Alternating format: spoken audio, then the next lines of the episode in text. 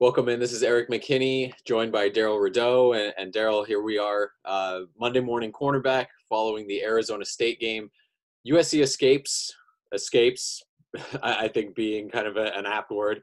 Uh, 31 to 26 win uh, against Arizona State at Arizona State. The win gets USC to six wins on the season, bowl eligible. That's not something that you could say uh, last year, and last year saying that they were not bowl eligible is not something that you can say a lot about a USC program. So that that's sort of one step. The fact that you're 10 games into the season saying you're bowl eligible is not, you know, the kind of season that that you wanted. Uh, especially when you really needed sort of a, a bounce back year from what happened last season at, at five wins. But that the whole state of the program, all that conversation, that that's going to wait a little bit. Let, let's go into the the actual game. Um, that first quarter. G- give me your thoughts about that first quarter. USC jumps out 28 to seven. Uh, they go four drives right off the top, touchdowns. Every drive goes at least 75 yards. Uh, this looks like something where they could end up scoring what 200 points, three 300 points. I mean, it, it looked like they could offensively name their score in that first quarter. What what did you like? What did you see? What was USC really doing there early to have that much success, uh, specifically through the air, but really offensively, whatever they did? Well, the first thing that I would say is the one characteristic that I really love about this team is their resilience. They seem to compartmentalize from a week in and week out basis, and good or bad, whatever happened, they tend to focus and lock in for this particular game.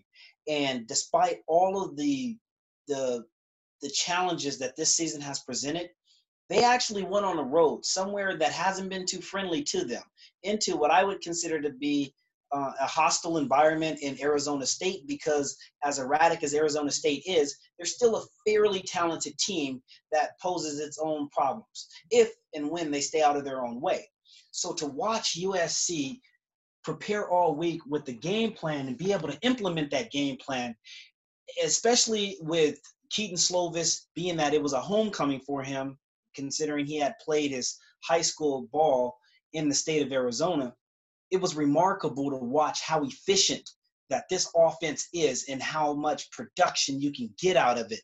I believe that at one point we had Kedon Slovis ending the first quarter 15 of 17 for like 297 yards, four touchdowns. And yeah. he just looked like this offense was, like you said, on pace to, to, to put up prolific numbers. But, you know, and if we're just focusing on that, let's talk about the highlights of that first quarter. We saw some some um, heroic plays from the likes of Amon-Ra St. Brown, uh, but also uh, Drake London showed up and he made some crucial catches in um, from the slot position. And I really think that I love the way that Graham Harrell is using the offensive personnel, extending plays with using Drake London as um, a hybrid tight end slash wide receiver. But it was some certain plays that Kedon Slovis was able to perform in that first quarter, being backed uh, near his own end zone on a third and seven, and having the moxie and the wherewithal to throw it in between um, two defenders and, and hit Amon-Ra St. Brown in stride was the money ball. And that was probably one of the greatest throws that I've seen in years, especially coming from a USC quarterbacks. So hats off to them for the way that they prepared to go on the road that hasn't been too friendly for them and getting off to such a fast start because it was going to take every bit of that fast start to hold off um, uh, Arizona State as the game wore on. I, agree. I think you look at this team this year, and again, you have to you have to sort of chisel away all the negativity surrounding everything, right? Because that that's the thing that clouds every single thing every time this team goes out, every uh, end ending score, whatever it is, win or lose. That there's always it feels like that sort of heavy cloud of this is probably not the right long-term answer in terms of how, how this coaching staff is, put together because there are so many issues that you see but that being said boy if you just look at the at the players and how they respond to let's face it th- this injury se- situation this year i mean it, it, would be comical if it wasn't so sad i mean the, the guys right. that are missing time the number of guys at specific positions uh, that you're losing the, losing two guys at the center and a quarterback on the same play uh, against arizona state in the third quarter i mean that there are just things that don't happen to teams that is happening to USC. Being being down to a guy that started the season as your fifth string running back with absolute plans to redshirt him, and now you're looking at, you know, he he's been the bulk. That being true, freshman Kenan Christon, he's been the only running threat that you've had uh, for for a couple weeks now. For a couple and weeks. I just yeah. don't. I, I think that you do have to talk about when you talk about on-field performance. I, I think you absolutely do have to bring all of that into it. And I think you do have to say that you have to give a lot of credit to these players for the way they've adjusted to that sort of stuff, for the way certain guys have stepped up, because you know, guys talk about, you know, we don't listen to off the field noise. We don't, we're not on social media. We don't see all that. We, you know, we don't do all that. They, they feel it. They, they absolutely it, yeah. understand what's going on with the program, the perception of it from the fan base and from outside and, and, you know, potentially the, these being the last couple games with Clay Helton there. But I do think that they, they have risen up. And when there are plays to be made in tight games, for the most part, they've made them. And, and you're talking about a true freshman quarterback doing that. You're talking about a lot of new faces uh, in the secondary that have done that. And I think that I think this is a positive season overall so far from what we've seen. And I know we started talking about we're gonna we're gonna talk about this individual game, but that that's gonna gonna morph here a little bit. I, I think that you do see it as a positive. Now the issue uh, is uh, yeah. you you combine that with last year, and there's maybe not enough when you go back a couple years and you're talking about a Pac-12 championship and and uh, you know before that a Rose Bowl win and these didn't feel like true rebuilding years to to what they've been. But what I, I mean, your thoughts overall on kind of how I, I mean, elaborate a little bit. You you mentioned how players have responded and all that. What, what's your take, kind of as a former player, when you see guys go down like that?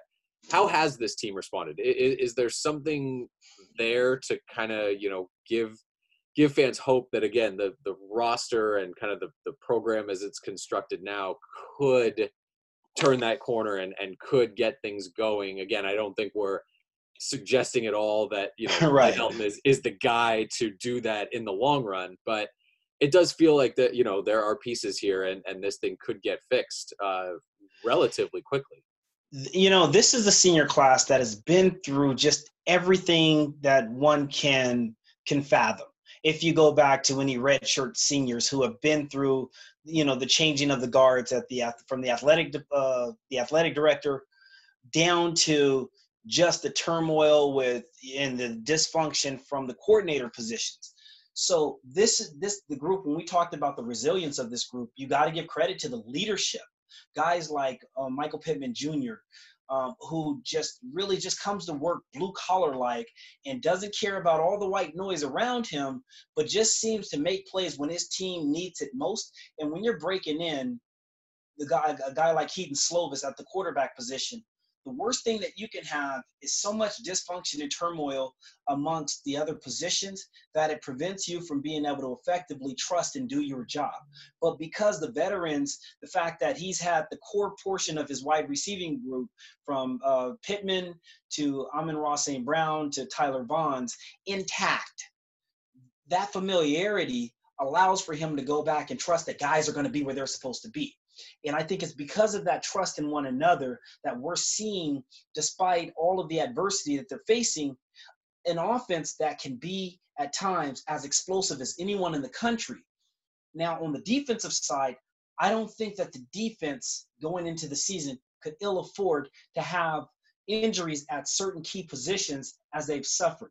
When you take away Talanoa Hufanga and, and what he has meant as a strong safety to this defense, and you replace him with with corners virtually playing out of position, that learning curve and that that instinct that instinctive play that you're missing has reared its head at times.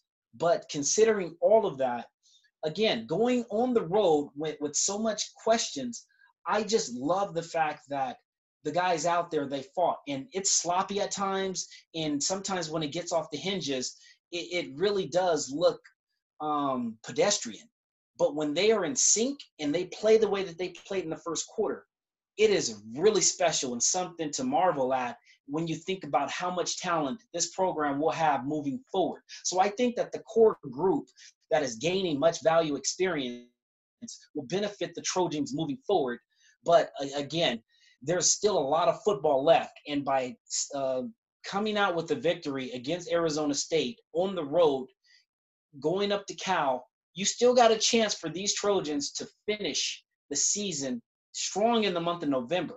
And it's been a long time since we've truly said that and really meant it, you know. And I'm not certain that even if they went out, depends on how you went out with style points, is going to either change our narrative.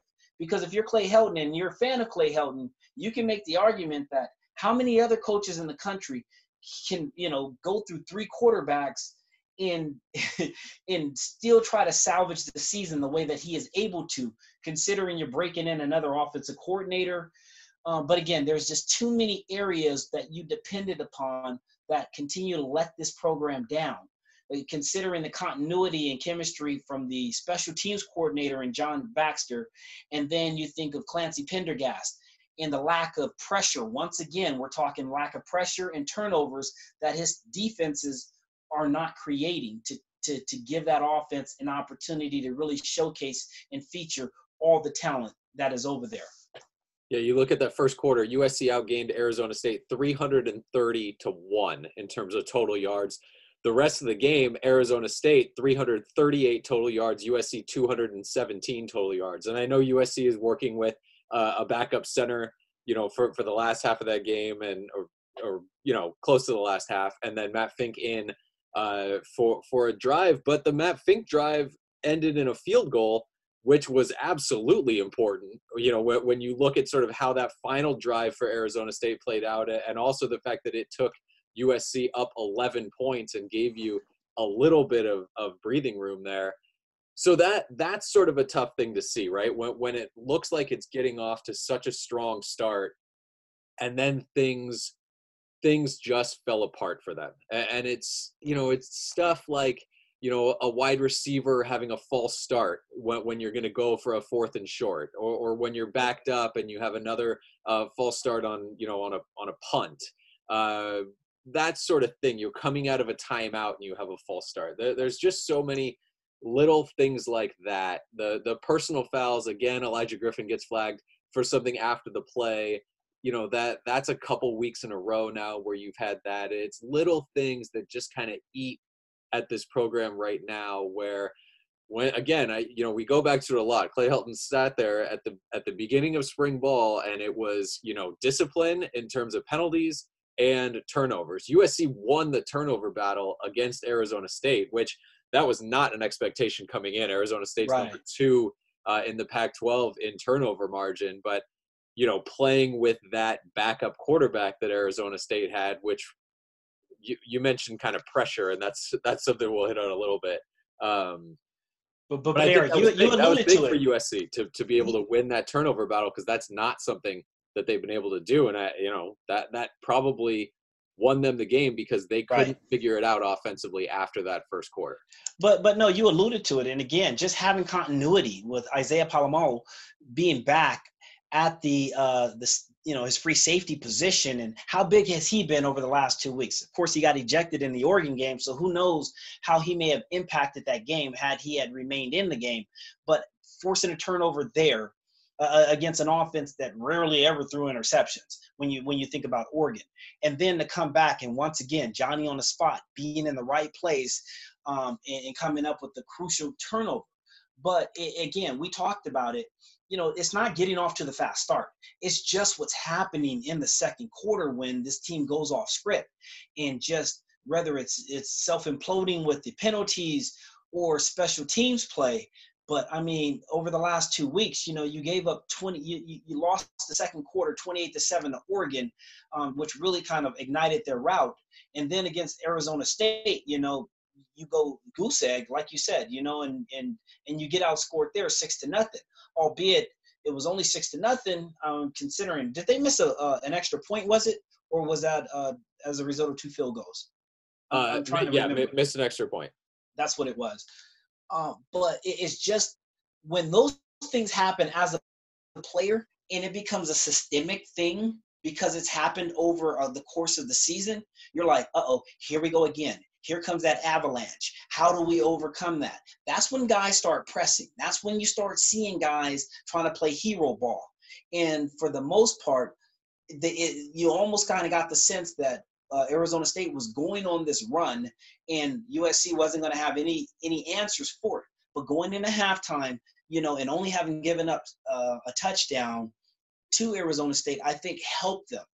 But again, against the better teams that that you face, these are the things that after you know this portion of the season um, to to close out October and to start November, you would like to see them shore up.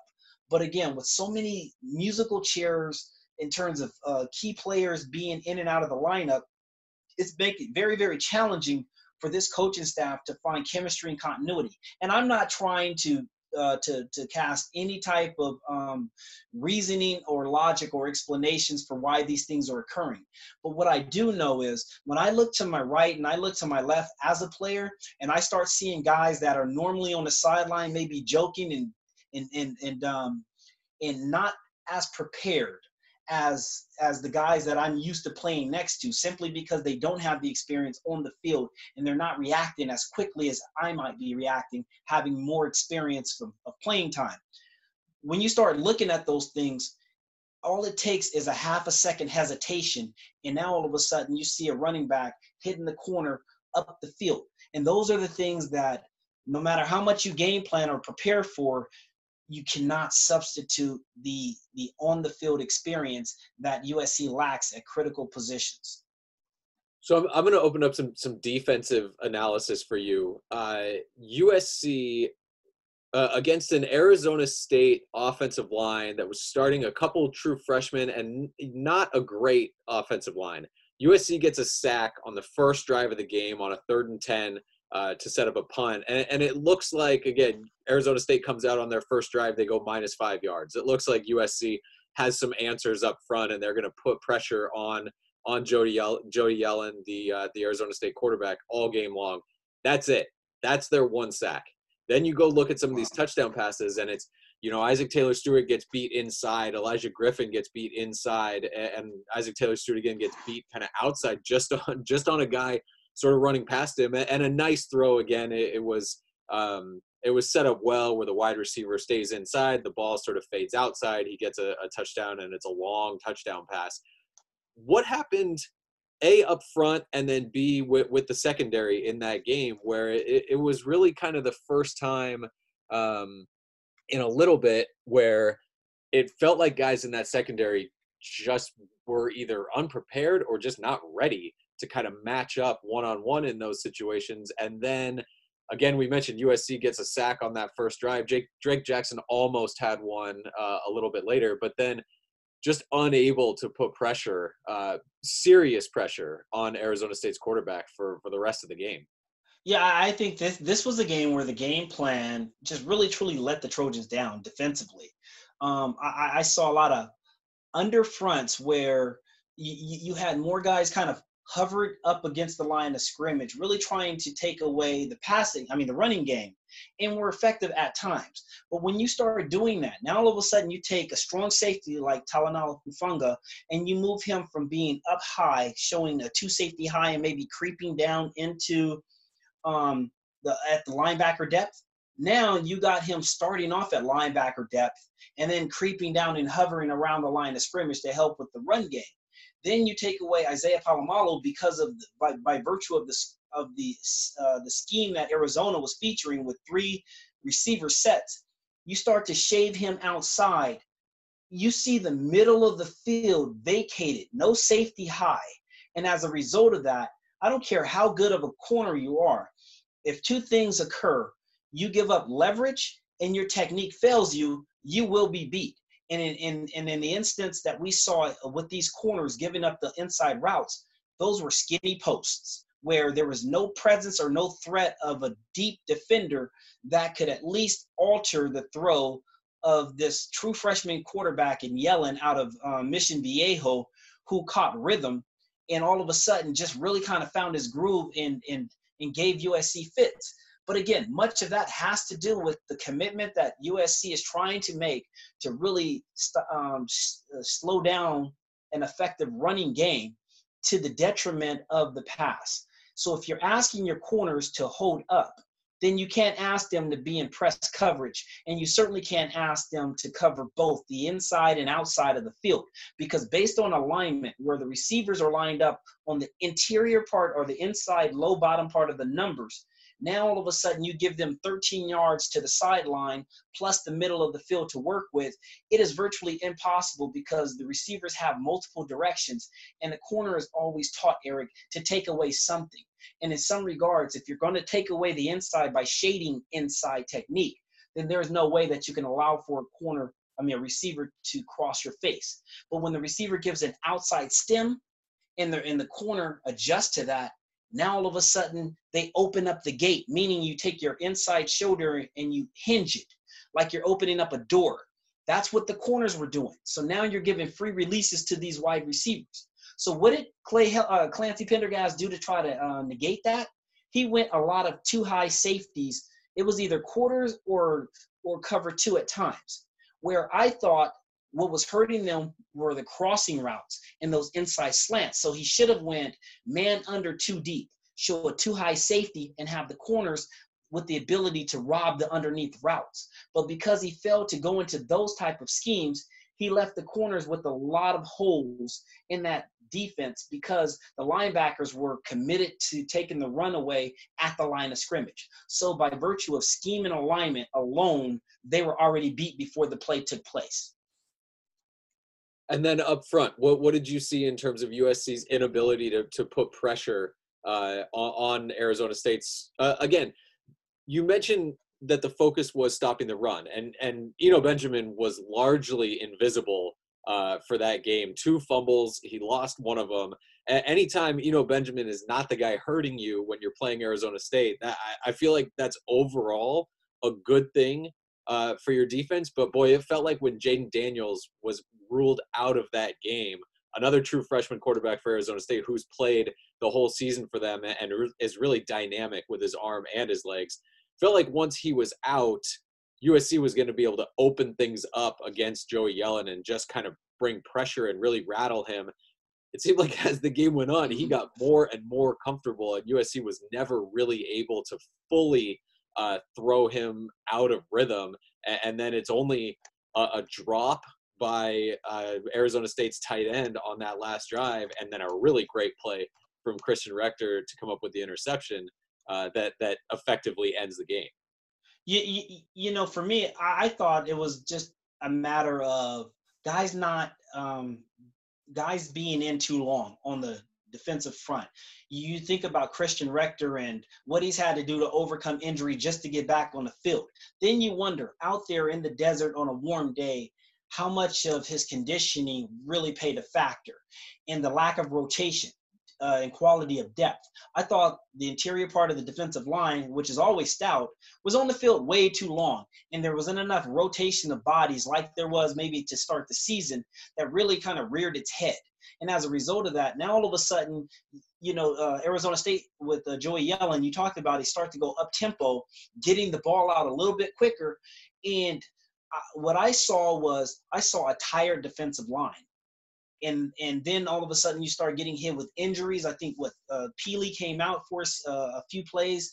Um, Trim, yeah, they, they, started the game without Marlon Tuipulotu, which which was obviously a, a big hit. He has a back uh, issue, and then they lost Caleb Tremblay uh, dur- yep. during during that game too. So again, we mentioned injuries off the top. That that's a real thing that's hitting a lot of important. It's a real thing, it, it, and it is. And so now all of a sudden you're rotating uh, uh, again guys that that fulfill certain body styles and body types that can command a double team all of a sudden you're not getting that same penetration and as a result of that i thought the offensive line for arizona state as the game wore on was able to chip um, the, def- the defensive line and then kind of get to that next level just enough to, to, to really combat. But all season long, USC, with the exception of maybe Drake Jackson, has struggled to manufacture a consistent pressure.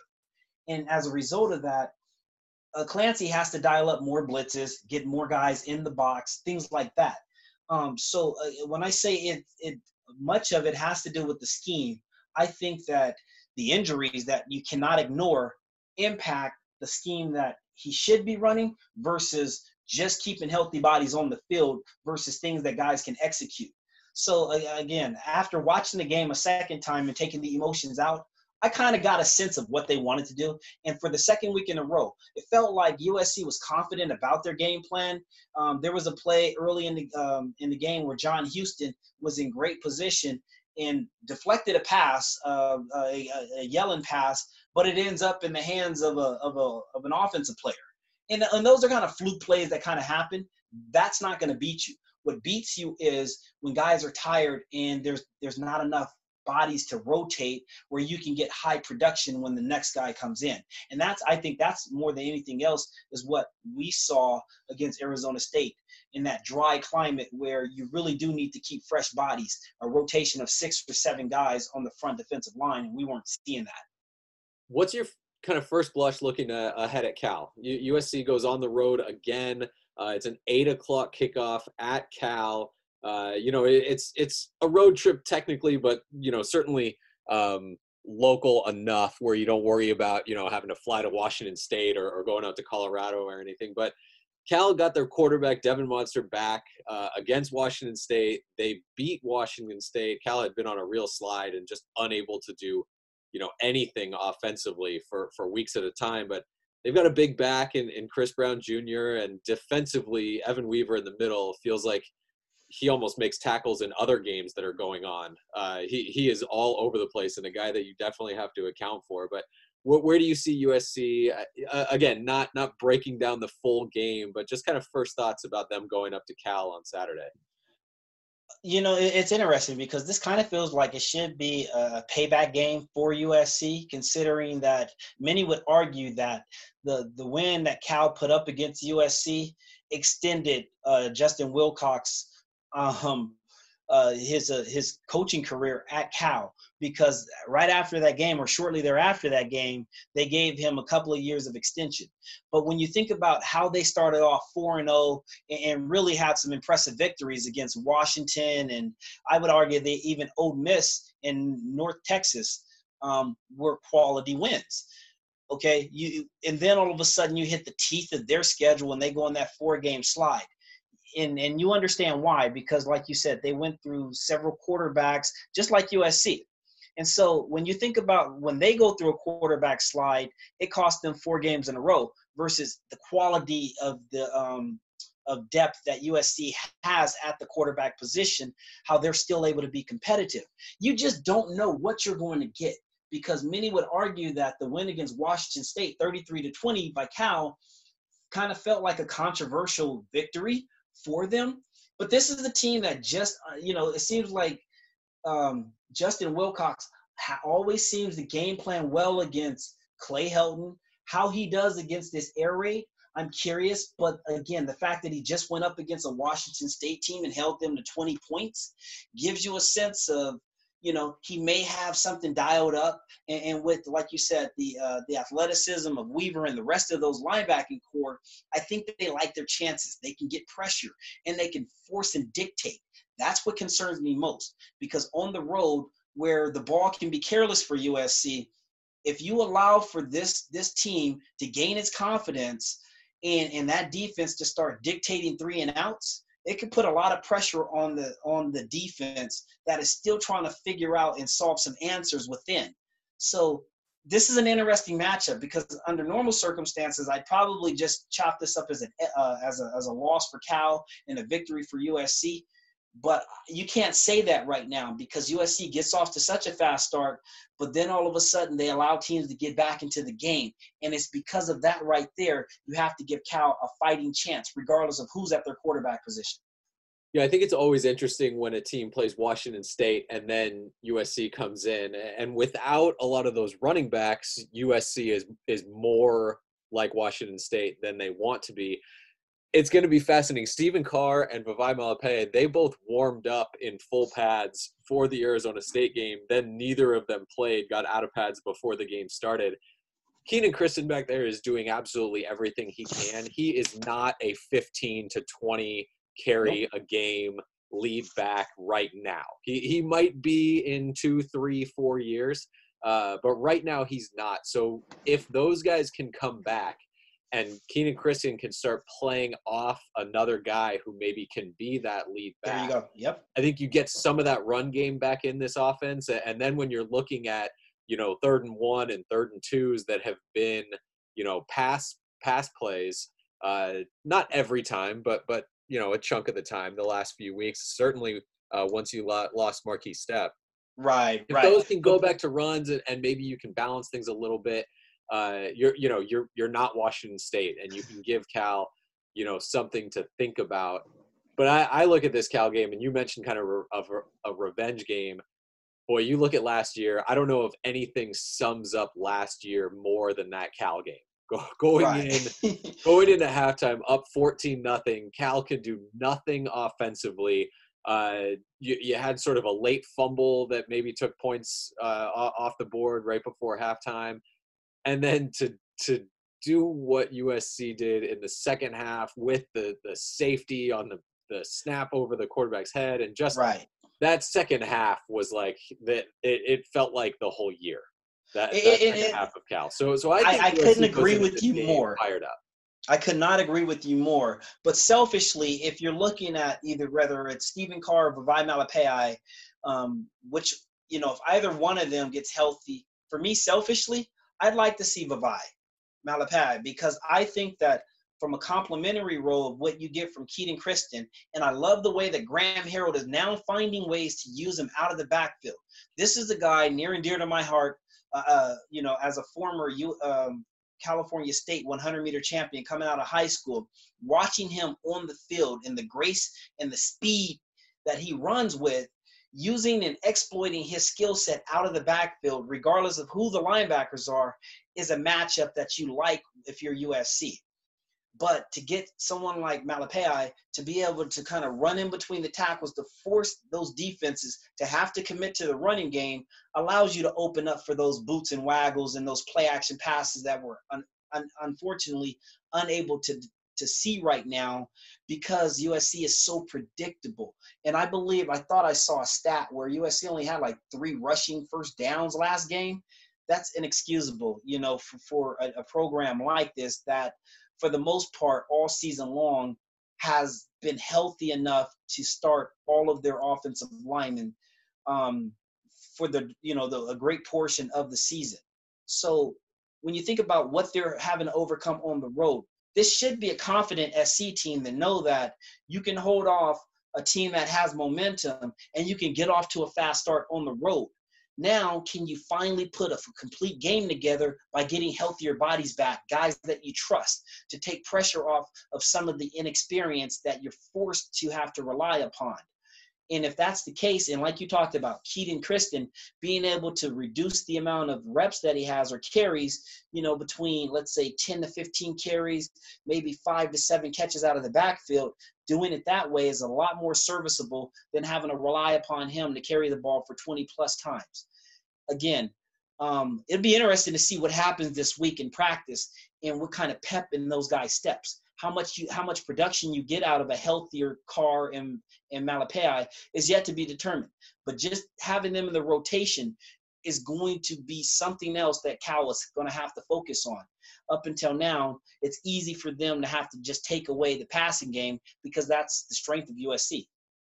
Yeah, and, and every sort of run between the tackles is just kind of a, a dent on Kenan Christon so that it, it almost feels like that wear and tear maybe makes him less explosive once you can figure out ways to get him outside because the, the passing game at this point it, it really feels like they're going to get theirs i mean every defense uh, has has certainly watched the, the byu film the washington film all that.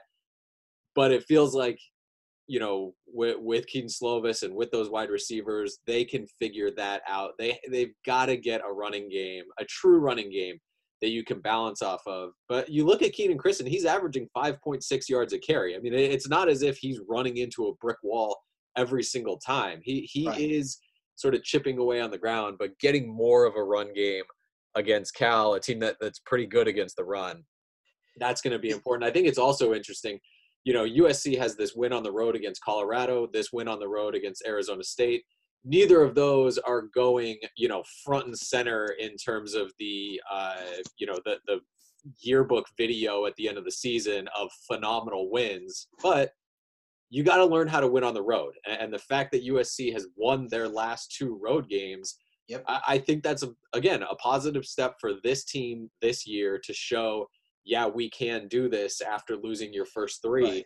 Uh, and, and, again, the fact that Cal is familiar and they know a lot of those guys, I, I do think it puts them kind of in a good spot to take that win Erik, against Arizona. Yeah, State. Erik, you, you may not want to hear this, okay? Uh, as many others may not want to hear this, but quietly, Clay Helton is kind of putting together a compelling resume.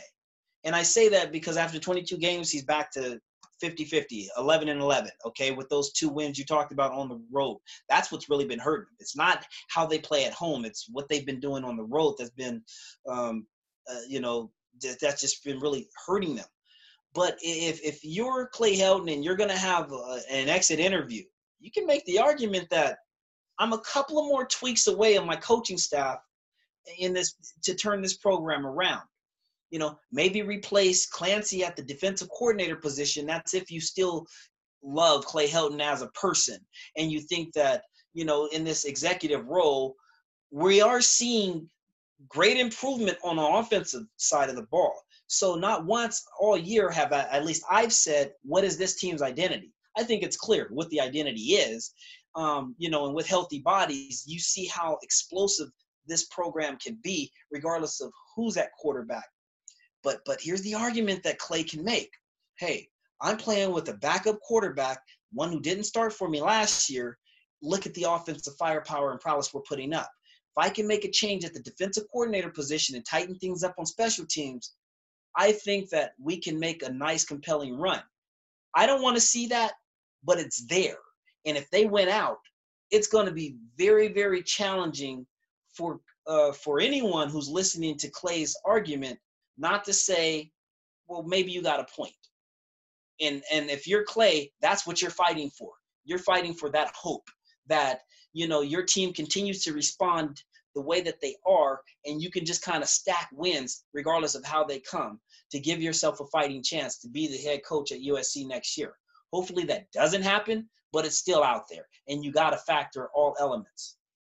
Yeah, I, I, think Clay is he's trying to say the right things, you know, for this team and, and to keep sort of morale up and, and to keep fighting. I, I'm not, I'm not going to touch, you know, if if he has a chance to stay or, or if that's even on the table. I, I would be, I would be beyond shocked if anything could happen in these final two regular season games plus the bowl game. And you know, I, I guess granted, there's an outside shot at a uh, at a Pac-12 championship game. But boy, I, I would be shocked if this team could do enough, or if if Clay Helton could show enough uh, that that makes new athletic director Mike Bohn totally buy into him being the right answer. You saw kind of on the on the recruiting trail, which is something that Mike Bohn brought up multiple times.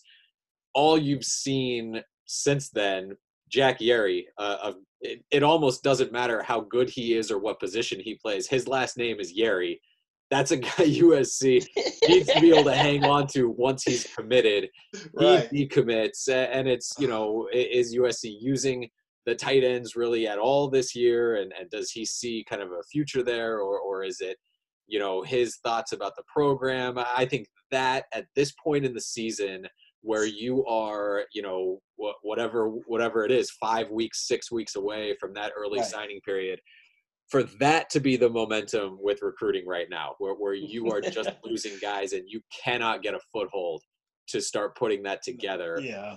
I think that says just as much as kind of on field results. And I think that's kind of why it's important to separate kind of Clay Helton's trajectory with what a lot of the players are doing. Because you look at, you know, Michael Pittman Jr., he's going to hit a thousand yard uh, receiving year this year. He he has you know a chance at double digit touchdowns. He's got an outside chance at, maybe a 100 catch season. He has to average you know probably around 10 catches uh, over these last three games, including the bowl game. But you've got guys, Tyler Vaughns. You know we'll we'll check and see kind of what the extent of that injury is, but.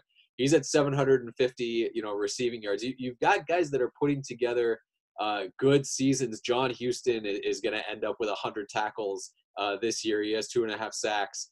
So, so you like what some of the guys are doing. You like what that build is. I, I just don't know if, and again, we can we can hammer this uh, another time once it becomes right. kind of more clear. But but I I feel like you can get sort of a, a boost, and I think the only way. I think the only way to give a true solid answer of the direction that the program is going is to to bring somebody else in and start at start at zero start and say this is where we've started this is where we're going because yep. if clay helton comes back and if you continue there there's so much kind of zigzag and up and downs and stops and starts in these last couple years where it's tough to to get guys and this is recruits specifically and and the fan base too certainly it's tough to get enough people to buy in to say there's a clear path forward and, and this is the way we're going because there's so many questions you know where it's right right right why couldn't you do this earlier why again and i've sort of mentioned it it's not as if i get you're playing true freshman quarterbacks but other programs have done that and done extremely well clemson extremely true well. freshman yep. alabama you know that those kind of schools can play true freshman at quarterback and it is not a rebuilding year you had recruiting classes in 2015 and 16 that, that kind of should be backbones for these last two classes or last two seasons and uh, that that's where for me it really falls short is on two years where you shouldn't have had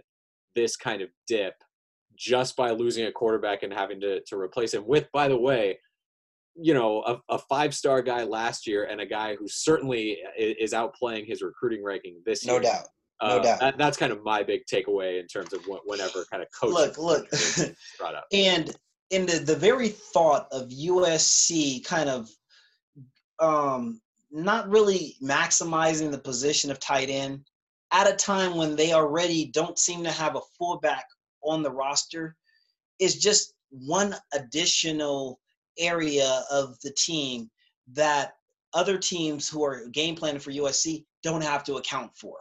Okay. And so I, I, think you can get multiple and versatile just by your alignment with um with that type of personnel if you if you're actually featuring tight ends.